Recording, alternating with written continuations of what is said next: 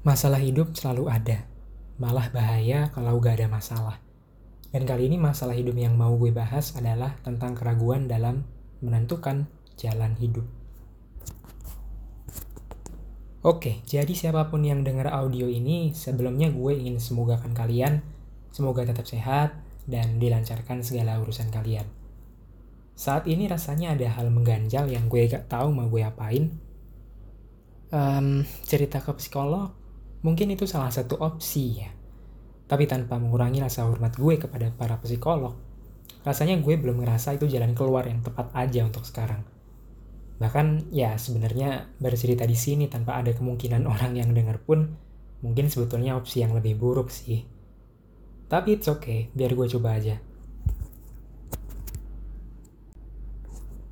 So, rasa-rasanya jalan hidup yang gue tempuh selama baru hidup 22 tahun lebih 3 bulan ini bisa dibilang sangat lancar. Kalau diingat lagi, bahkan kayaknya gak ada satupun hambatan yang signifikan yang membuat pencapaian gue jadi terhenti. Dan gue akui, gue harus banget patut bersyukur atas hal itu. Yes, benar sekali. Tapi pernah gak sih kalian ngerasa ketika suatu hal yang ingin kalian capai itu sudah berhasil kalian capai, ternyata kalian gak terlalu merasa puas. Kalau pernah, atau setidaknya bisa membayangkan maksud pernyataan gue barusan, nah itulah yang lagi gue rasain sekarang ini. Sekarang gue udah kerja, dan posisi sedang cukup jauh dari rumah.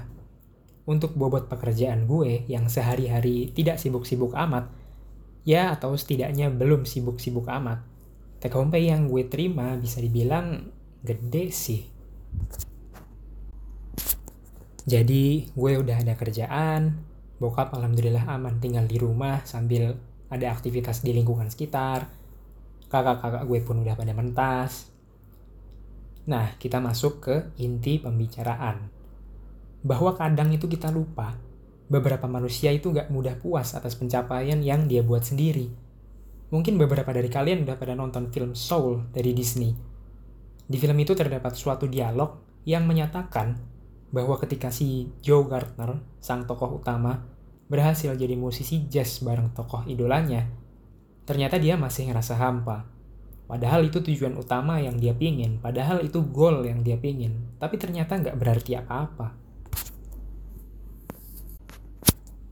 Dari contoh film Soul barusan, mungkin kita udah bisa bikin simpulan sederhana lah ya, bahwa sangat dimungkinkan ada sesuatu yang lebih kita nikmati Padahal sesuatu itu bukan pencapaian yang sebetulnya kita mau. Nah kalau gue sambungin lagi ke curhat gue di awal tadi, kadang gue jadi kepikiran, apa pilihan gue salah ya? Apa harusnya yang gue prioritaskan itu bukan sekadar karir? Apa gue terlalu egois milih tempat kerja yang kantornya ada di mana-mana, sehingga ada kemungkinan gue jadi gak dekat sama keluarga gue? Gue pengen ngambil kesimpulan dari situ, gue pengen segera tahu sebenarnya gue ini salah atau enggak sih. Tapi kalaupun salah, ya emang gue harus gimana? Ini gue ngomongin gue sebagai orang yang sedang bekerja ya.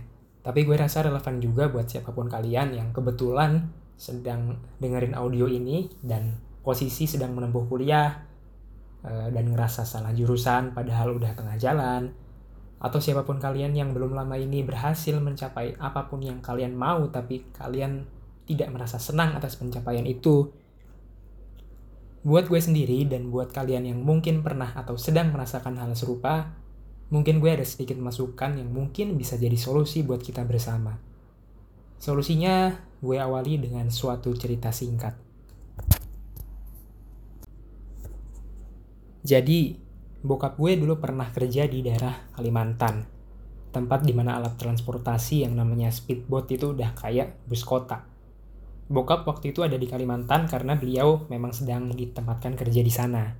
Suatu hari, bokap gue ada urusan keluar pulau yang mengharuskan tentunya beliau naik speedboat dong. Sayangnya, bokap gue kehabisan tiket buat naik speed yang beliau mau naikin. Gara-gara itu, bokap jadi nggak bisa ngehadirin pertemuan yang harusnya beliau hadirin. Gak lama kemudian, kalau nggak salah besoknya ya, bokap gue buka koran lokal, Dan ada berita bahwa speed yang kemarin hampir beliau naikin itu tabrakan sama speedboat lain. Oke, gue yakin kita udah bisa ambil simpulan lah ya. Apa pesan tersirat dari cerita gue barusan. Untuk memperjelas, biar gue suratkan sekalian untuk kalian. Pesannya adalah, jalanin dulu aja jalan yang dikasih buat kita. Mungkin melalui jalan itu, kita sedang diselamatkan oleh Tuhan dari sesuatu yang buruk yang bisa aja terjadi ke kita kalau kita dikasih jalan yang sebenarnya kita pingin. Itu yang sedang coba gue terapkan ke diri gue sendiri. Dan silakan juga bagi kalian yang mau coba, yang jelas gue gak bisa janji ke diri gue sendiri bahwa gue bakal kuat ngejalanin pesan gue tadi. Tapi ya, seperti yang banyak orang bilang ya, Coba dulu aja. Barangkali memang gue atau kalian sedang diselamatkan dari hal buruk yang ada di tempat lain. Oke, sekian. Terima kasih sudah mendengarkan. Salam.